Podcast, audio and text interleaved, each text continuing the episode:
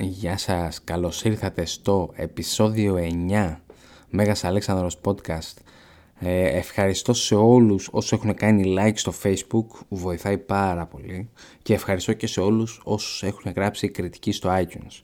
Αν θέλετε να βοηθήσετε τη σειρά, τη σειρά, πώς το λέμε Αν θέλετε να βοηθήσετε το podcast μπορείτε να κάνετε εγγραφή στο Patreon και να με κερνάτε ένα καφεδάκι το μήνα, άμα γουστάρετε. ε, ή και μέσω PayPal επίσης μια σαν δωρεές. Ε, αυτά. Και α, μπορεί να γράψει και μια κριτική στο iTunes. Βοηθάει πάρα πολύ.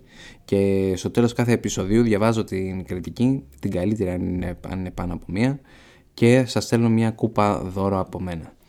Ε, ευχαριστώ πάρα πολύ για όλα πραγματικά. Ε, με βοηθάτε και με τα μηνύματα που μου στέλνετε και με τις κριτικές που γράφετε. Σας ευχαριστώ πάρα πολύ. Να είστε καλά, τα λέμε Είδαμε την προηγούμενη φορά να ξεκινά η φιλοκράτιος ειρήνη μεταξύ Αθήνας και Φίλιππου.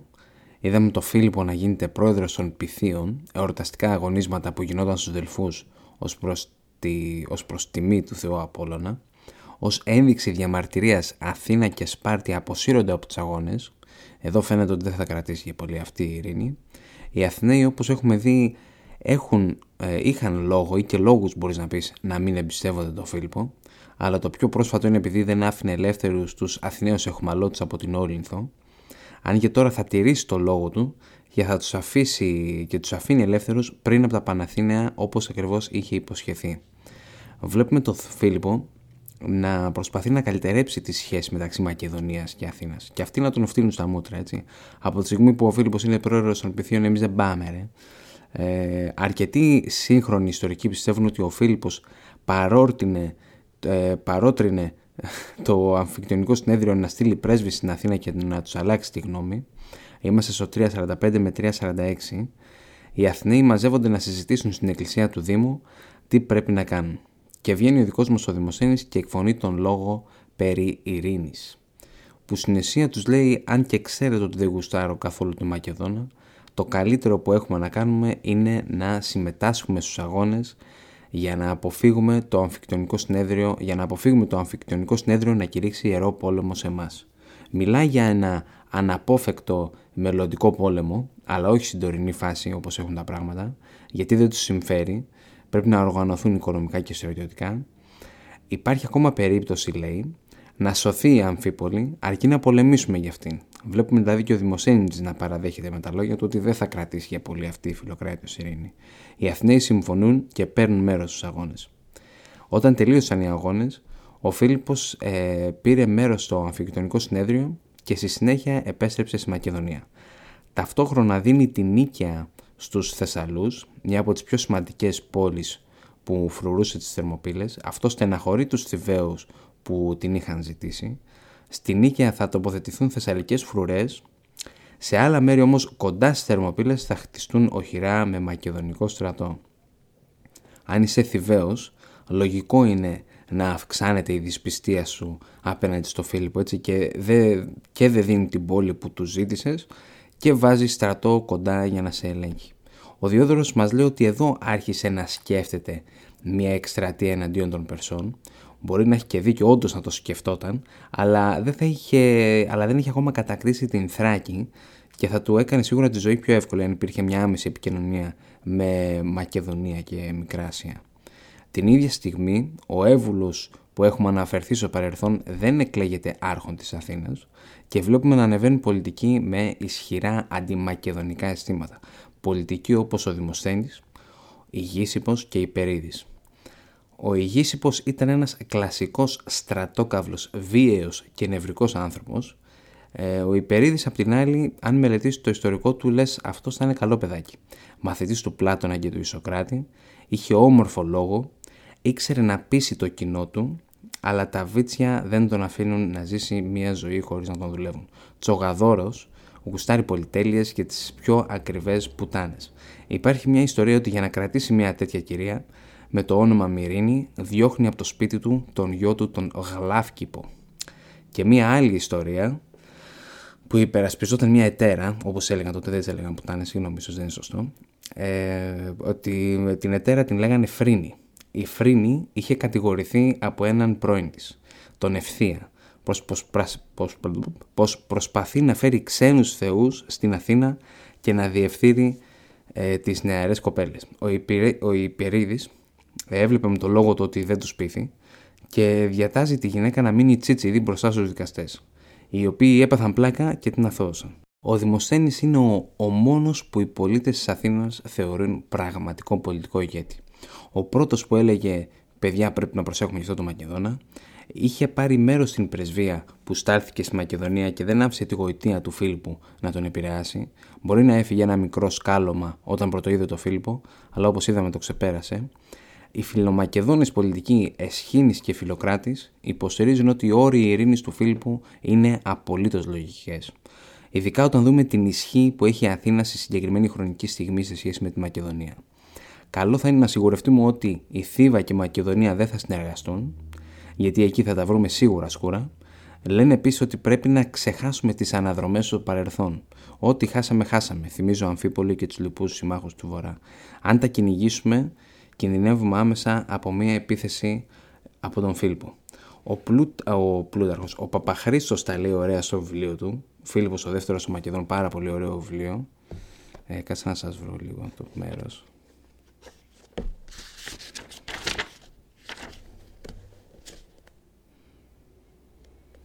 Κρίνοντας εκ του αποτελέσματος, οι προτάσεις αυτές ήταν πολύ σωστές. Αναφέρεται προφανώς σε αυτό που σας είπα πριν τώρα, του Εσχήνη και του Φιλοκράτη.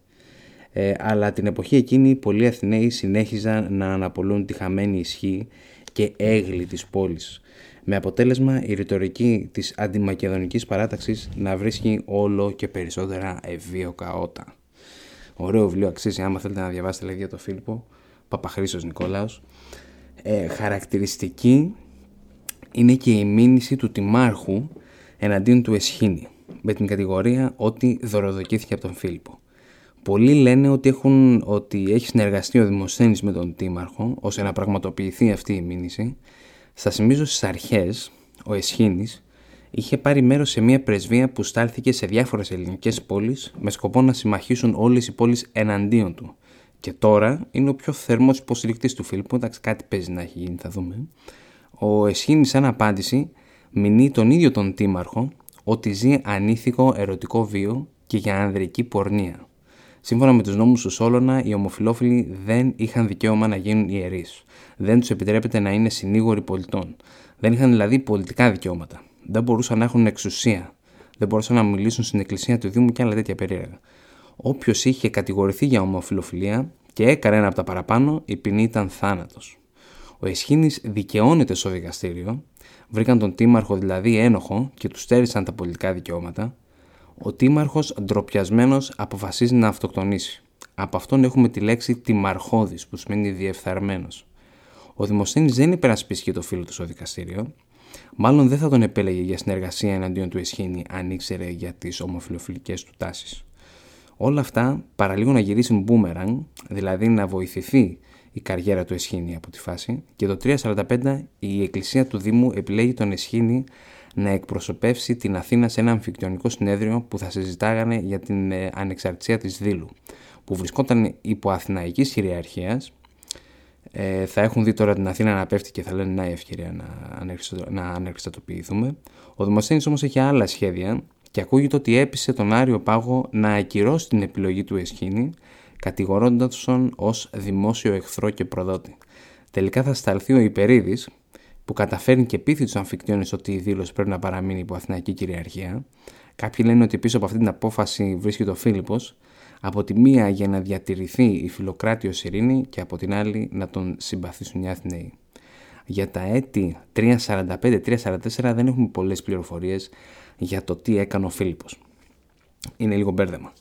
Ξέρουμε ότι εξτράτευσε εναντίον των Ηλυριών, πρώτα εναντίον των Δαρδάνιων, που ο Πολύενος μας αναφέρει μια πουσιά που έκανε ο Φίλιππος, κάλεσε κάποια μέλη των Δαρδάνιων στη Μακεδονία με σκοπό να μιλήσουν. Όταν αυτοί ήρθαν στη Μακεδονία, τους συνέλαβε, με αποτέλεσμα να έχει μια επιτυχημένη εκστρατεία εναντίον τους. Ο βασιλιάς Κλήτος, γιος του Βάρδιλη που είχαμε μιλήσει παλιότερα, γίνεται υποτελής του. Στη συνέχεια επιτίθεται στη φυλή των Αδριαίων, ένα από τα πιο ισχυρά ηλυρικά φύλλα, υπό τον Πλεύρατο. Όπως έχουμε πει υπήρχε μεγάλη έχθρα μεταξύ Μακεδόνων και Ηλυριών. Μας το θυμίζει και ο Διόδρος, λέει ότι ήταν αναπόφευκτος ο πόλεμος μεταξύ τους. Τελικά θα νικήσουν οι Μακεδόνες που αυξάνουν τα, τα ταμεία της πόλης τους αλλά είχαν κάποιες απώλειες, τραυματίστηκαν 150 άτομα του υπηκού των εταίρων και πέθανε ένας ετεροθελής αδερφός του Φίλιππου ο Υπόστρατος. Σε αυτή τη μάχη είναι που σπάει τη δεξιά κλίδα του που είχαμε αναφέρει κάποτε στα εισαγωγικά επεισόδια, δεν θυμάμαι τώρα πιο συγκεκριμένα. Ο Ισοκράτης που μιλήσαμε στο επεισόδιο 7, το 344, θα του στείλει μια επιστολή ότι αδίκως διακινδυνεύει τη ζωή του. Θα έπρεπε να επιτεθεί εναντίον των Περσών. Λέει μάλιστα ότι αν νικήσει ένα εχθρό που δεν έχεις καμία σοβαρή ανάγκη να επιτεθείς, στην ουσία δεν κερδίζεις τίποτα. Αλλά αν πεθάνεις, θα καταστρέψεις όλη την ευδαιμονία που έχεις. Ευδαιμονία, μια πολύ όμορφη αρχαία ελληνική λέξη. Έχει διάφορους ορισμούς, θα σας δώσω τους βασικούς. Ευδαιμονία μπορεί να είναι μια επιτυχημένη, μια επιτυχημένη κοινωνική κατάταξη. Μπορεί να σημαίνει και καλή τύχη, αλλά μπορεί και να σημαίνει ότι στη ζωή μας υπάρχει νόημα. Νόημα μπορεί να έχει η ζωή σου αναπτύσσοντας την προσωπικότητά σου ή και κατανοώντας καλύτερα τον εαυτό σου. Αυτά για την ευδαιμονία, έτσι μου αρέσει να τα λέω κάτι τέτοια. Ε, ο Φίλιππος τώρα όταν το διαβάζει αυτό, φαντάζομαι λέει τι μαλακίες τώρα μας λέει ο γέρος, γιατί βλέπουμε ότι δεν αλλάζει το στυλ του. Από το ξεκίνημα μέχρι το θάνατο θα είναι ο παραδοσιακός βασιλιάς πολεμιστής. Μαχόταν, μαχόταν πάντα από την πρώτη γραμμή όπως και ο Αλέξανδρος. Από Ιουστίνο βλέπουμε ότι πήρε λαό και τον μετέφερε σε μέρη που τον βόλευε αυτόν. Ο Ιουστίνος το κάνει να φανεί ότι δεν γούσταραν οι Μακεδόνες από την όλη φάση. Τον συγκρίνει με ένα βοσκό που οδηγεί το κοπάδι σε διάφορα βοσκοτόπια ανάλογα με τον καιρό. Κάπως έτσι και ο Φίλιππος μετακινεί ολόκληρους λαούς.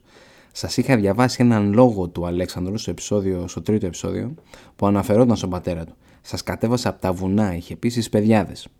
Πολύ πιθανόν να αναφέρεται σε αυτό εδώ το συμβάν. Τώρα δεν νομίζω ο Φίλιππος να βαριόταν και να μετακινούσε πληθυσμό ανάλογα με τις ωρέξεις του. Κάποιες ομάδες εγκαταστάθηκαν βόρειο-δυτικά στα σύνορα με την Ηλυρία. Από αυτό μπορούμε να συμπεράνουμε ότι έγιναν για στρατιωτικούς λόγους οι μετακινήσεις. Παρόμοια κινήσεις, παρόμοιες κινήσεις είχαν γίνει και σε άλλα χωριά, στην Παιωνία αλλά και στη Χαλκιδική. Αυτές οι νέες πόλεις λειτουργούσαν σαν στρατιωτικά φυλάκια Επίσης ήταν και κέντρα εκπαίδευσης, όπου οι νέοι πολίτες λαμβάνουν εκπαίδευση στις μακεδονικές τακτικές και στα μακεδονικά όπλα. Βλέπει από τους νέους ποιοι είναι οι πολλά υποσχόμενοι και τους δίνει μια θέση στη μακεδονική φάλαγγα. Είναι και δίπλα τους οι εχθροί, θέμα χρόνου να βάλουν αυτά που θα μάθουν σε πράξη. Επίσης, αποξήρανε βάλτους για να δημιουργηθεί περισσότερο περισσότερη καλλιεργήσιμη γη.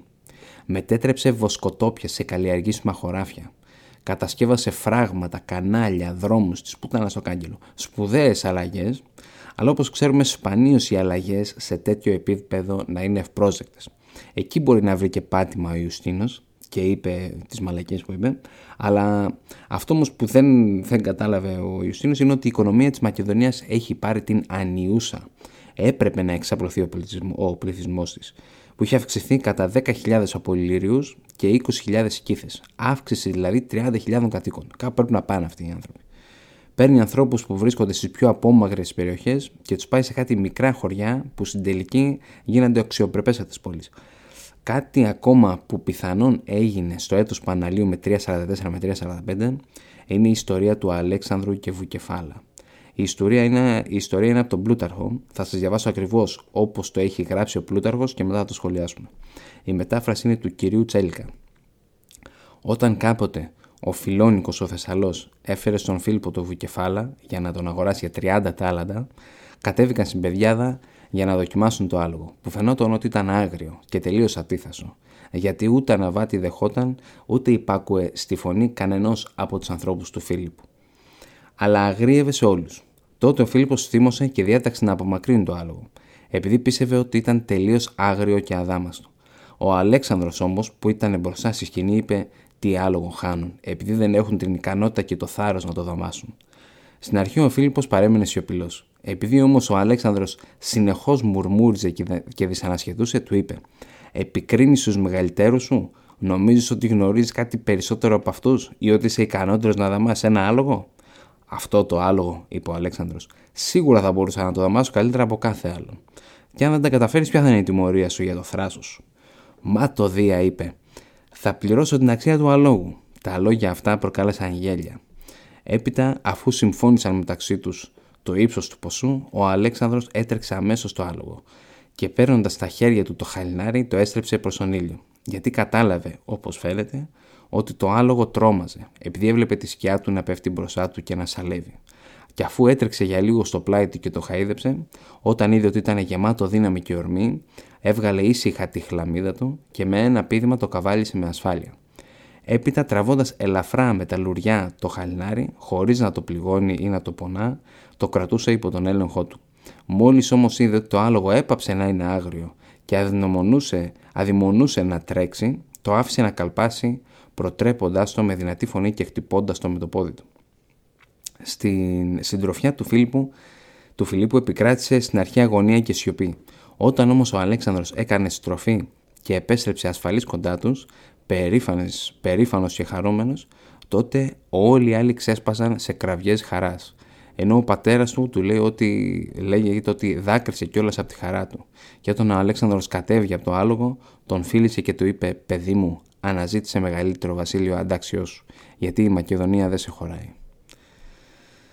Ε, εντάξει, πολύ γλυκιά ιστορία. Θέλω να την πιστέψω, αλλά δεν έχει και πολύ λογική. Να ξεκινήσουμε από την τιμή. Ε, αλλά ε, πριν ξεκινήσω, ε, γνωρίζω ότι ο χρυσός και το ασίμι δεν έχουν την ίδια αξία που είχαν τότε. Δηλαδή, ένα κιλό χρυσό το 344 δεν έχει την ίδια αξία που έχει σήμερα. Εδώ βλέπουμε μέρα με τη μέρα, το βλέπεις και αλλάζει τιμή. Το συγκρίνω στο περίπου για να δούμε τι παίζει.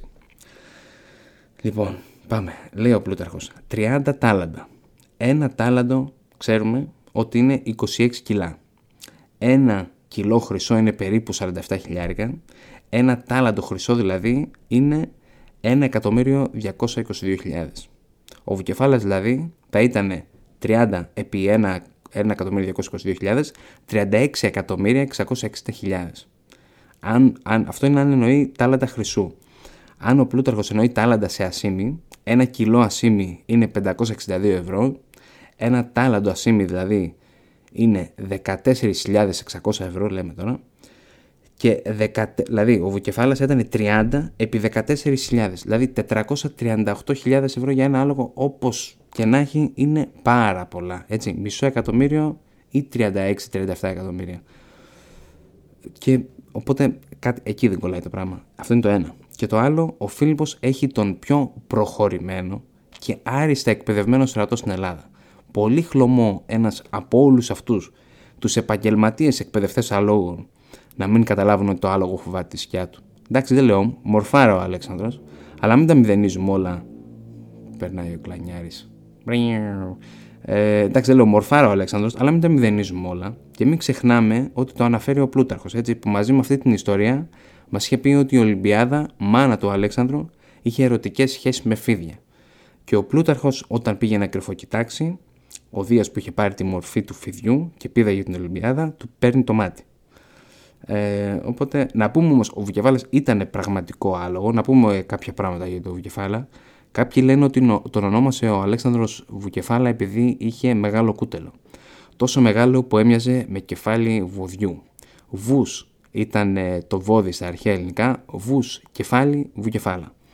Άλλοι λένε ότι ορισμένα άλογα από τη Θεσσαλία με συγκεκριμένα χαρακτηριστικά στα καπούλια, στη λεκάνη δηλαδή, ε, τα, τα σταμπάραν με πυρωμένο σίδερο που είχε σχέδιο ένα κεφάλι βοδιού. Βουκεφάλας δηλαδή ήταν στη ράτσα, όχι στο όνομα. Προσωπικά εμένα μου αρέσει πιο πολύ η πρώτη ιστορία. Θα τον έχει για 20 χρόνια, ήταν το αγαπημένο του άλογο, πάντα τον χρησιμοποιήσει στις μεγάλες μάχες, θα πεθάνει στη μάχη του Ιδάσπη ποταμό, στον Ιδάσπη ποταμό, ως αφιέρωση θα ονομάσει μια πόλη στην Ασία, την Βουκεφάλα, ακούγεται επίσης και η ονομασία Βουκέφαλος Αλεξάνδρεια, να επιστρέψουμε όμως στο Φίλιππο. Τα πράγματα στη Θεσσαλία έχουν ξεφύγει. Οι περισσότερες πόλεις έχουν εναντιωθεί στο Φίλιππο λόγω της λήξης του Τρίτου Ιερού Πολέμου. Οι Θεσσαλοί ήθελαν μια πιο σκληρή τιμωρία στους ιερόσιλου φωκή και περίμεναν περισσότερα ωφέλη από τον Βασιλιά. Ο Φίλιππος χρειάζεται στους Θεσσαλούς και από οικονομικής άποψης του δίνουν χρήματα όπως έχουμε πει και έχουν και το γαμάτο υπηκό που λατρεύει να χρησιμοποιεί και επίσης του επιτρέπει να έχει ένα πάτημα στη Νότια Ελλάδα. Ξεσπά μια εμφύλια διαμάχη σε διάφορες πόλεις της Θεσσαλίας. Ε, και νικητές βγαίνουν πολιτικοί με αντιμακεδονικά αισθήματα. Οι Φερές όπως έχουμε πει κλασικά δεν γουστάρουν το Φίλιππο, το Φίλιππο, αλλά ακόμα και η Λάρισα που τα πήγαιναν καλά με το Φίλιππο τώρα έχουν αλλάξει άποψη. Η Λάρισα ήταν η πατρίδα των Αλεβάδων, σπουδαία αρχαία οικογένεια της Θεσσαλίας, τους αναφέρει και ο Ηρόδοτος. Ε, οι Αλεβάδες ξεκινούν την εξέγερση εναντίον του Φίλιππου με αρχηγό τον Σίμο. Το 345 ο Σίμος σαν τύρανος της Λάρισας πλέον φτάνει να κόψει και δικό του νόμισμα. Την ίδια στιγμή σε διάφορες πόλεις της Θεσσαλίας βγάζουν δικούς τους να κυβερνούσουν μαζί και οι Φερές. Μέχρι και τα τέλη του καλοκαιριού του 344 ο Φίλιππος ήταν απασχολημένος με τους ε, Ηλυριούς. Όταν τελείωσε με αυτούς, ως υπερασπιστής της ελευθερίας, δεν με βλέπετε, αλλά κάνω την κίνηση μέσα σε εισαγωγικά υπερασπιστής you know, της ελευθερίας, πάει με τον στρατό του να διώξει όλους τους τυράννους. Όπου το καταφέρνει και τους εξορίζει. Όχι μόνο αυτούς, αλλά και τους υποστηρικτές τους. Ένας από αυτούς, ο Αριστομίδης, πολιτικός από τις Φερές, βρίσκει καταφύγιο στην Περσία, που θα υπηρετεί στον Περσικό στρατό και σε περίπου 10 χρόνια από τώρα θα αντιμετωπίσει τον Αλέξανδρο. Ο Φίλιππος εγκαθιστά μακεδονικές φρουρές, ε, αλλά, ε, μακεδονικές φρουρές στις Φερές, αλλά μάλλον και σε άλλες περιοχές, εγκαθιστά επίσης μία ομάδα 10 ανδρών που θα διοικούν κάθε περιοχή, η λεγόμενη δεκαρχία. Την δεκαρχία την επιλέγει ο ίδιος ανάλογα πόσο καλό παιδί Αν είσαι δηλαδή αφοσιωμένος σε βασιλιά, ίσως επιλέξεις για την ομάδα αυτή. Αναβιώνει το σύστημα των τετραρχιών. Χωρίζει δηλαδή τη Θεσσαλία σε τέσσερα μέρη. Τη Θεσσαλιώτιδα, την Πελαζιώτιδα, την Φθιώτιδα και την Ιστιώτιδα. Κάθε περιοχή είχε ένα τετράρχη, που πάλι τον επέλεγε ο Φίλιππος και απάνταγε σε αυτόν. Μπαίνουν μακεδονικά νομίσματα σε κυκλοφορία, μια προσπάθεια από τον Φίλιππο να αντικαταστήσει τα Θεσσαλικά, αν και θα μείνουν σε κυκλοφορία κάποια της Λάρισα που συνεχίζουν ε, να κόβουν τα, το, τα δικά τους για αρκετό διάστημα. Ο Ισοκράτης δικαιολογεί τις πράξεις του στη Θεσσαλία γιατί χαρακτηρίζει τους ντόπιους ως οξύθυμους και μετάσεις για εμφύλιες διαμάχες. Ο Δημοσθένης λέει ότι εκμεταλλεύτηκε την φιλία του μες τους Θεσσαλούς και εγκαθιστά μακεδονικές φρουρές στις πόλεις τους. Τώρα και οι δύο μαλακίες λένε τον Φίλιππο δεν τον ενδιαφέρει πόσο οξύθυμη είναι η Θεσσαλία. Κοίτα, τι μωρέ δεν μπορούν να διοικήσουν, α πάω να τους βοηθήσω. Αλλά ότι εκμεταλλεύεται κάποια φιλία μαζί τους. Είχαν τη συμμαχία. Όταν αυτοί οι Θεσσαλοί χρειάστηκαν τη βοήθειά του, ο Φίλιππος τους βοήθησε. Κάνανε και μια συμφωνία ότι θα τους στέλνουν κάποια χρήματα. Και όλα τα άλλα τα ωραία όπως έχουμε πει σε προηγούμενα επεισόδια. Τώρα που σκοτώνονται μεταξύ τους και ξυνίζει, ξυνίζει η δουλειά, δεν είναι μαλάκας να γυρίσει πλευρό και να μην δώσει σημασία. Έχει άμεσο ενδιαφέρον στη διοίκηση της Θεσσαλίας, σε μια σωστή οργάνωση του στρατού της και στην οικονομία της. Και βλέπουμε πως σε τοπικό επίπεδο υπάρχει μια μορφή αυτοδιοίκησης στις τετραρχίες της Θεσσαλίας. Οπότε δεν τους έχει ξεγράψει τελείως. Ε, αυτά για τώρα, θα τα πούμε την επόμενη φορά. Αυτό είναι το επεισόδιο, ελπίζω να σας άρεσε. Ε, πάμε να διαβάσουμε μια κριτική που μου έχει γράψει ένας κύριος George Aeon που είναι και ο νικητής της, ε, της εβδομάδας του στη Λοκούπα ε, λοιπόν, George Ion, ας, αξίζει, ας αφηγηθούμε ότι αξίζει είναι ο τίτλος. Μεστή και συμπυκνωμένη ιστορική αφήγηση. Παιδευτική και ευχάριστη. Έβγε για την επιλογή του ιστορικού θέματος. George, thank you very much. Να σε καλά ρε φίλε, ευχαριστώ πάρα πολύ για την κριτική. Η αλήθεια είναι ότι δεν την κατάλαβα. Είναι πάρα πολύ όμορφος ο λόγος σου. Έπρεπε να διαβάσω μερικές φορές να δω. Τώρα νομίζω ότι μου δίνει. Μου λέει μπράβο, ναι, ωραία, ναι, ευχαριστώ. Ε, πολύ ωραίο, πάρα πολύ ωραίο. Ευχαριστώ πάρα πολύ. Στείλε μου τη διεύθυνσή σου ε, είτε από facebook είτε στο alexandros.cast.gmail.com ε, στείλε μου τη διεύθυνσή σου και θα στείλω την κούπα όταν εδώ τώρα πράγματι μια κοριέρα δεν υπάρχει πρόβλημα. Στείλε μου τη διεύθυνσή σου, ένα τηλέφωνο και θα σου στείλω εγώ. Ευχαριστώ πάρα πολύ να είστε καλά, ρε παιδιά. Να προσέχετε. Γεια σας.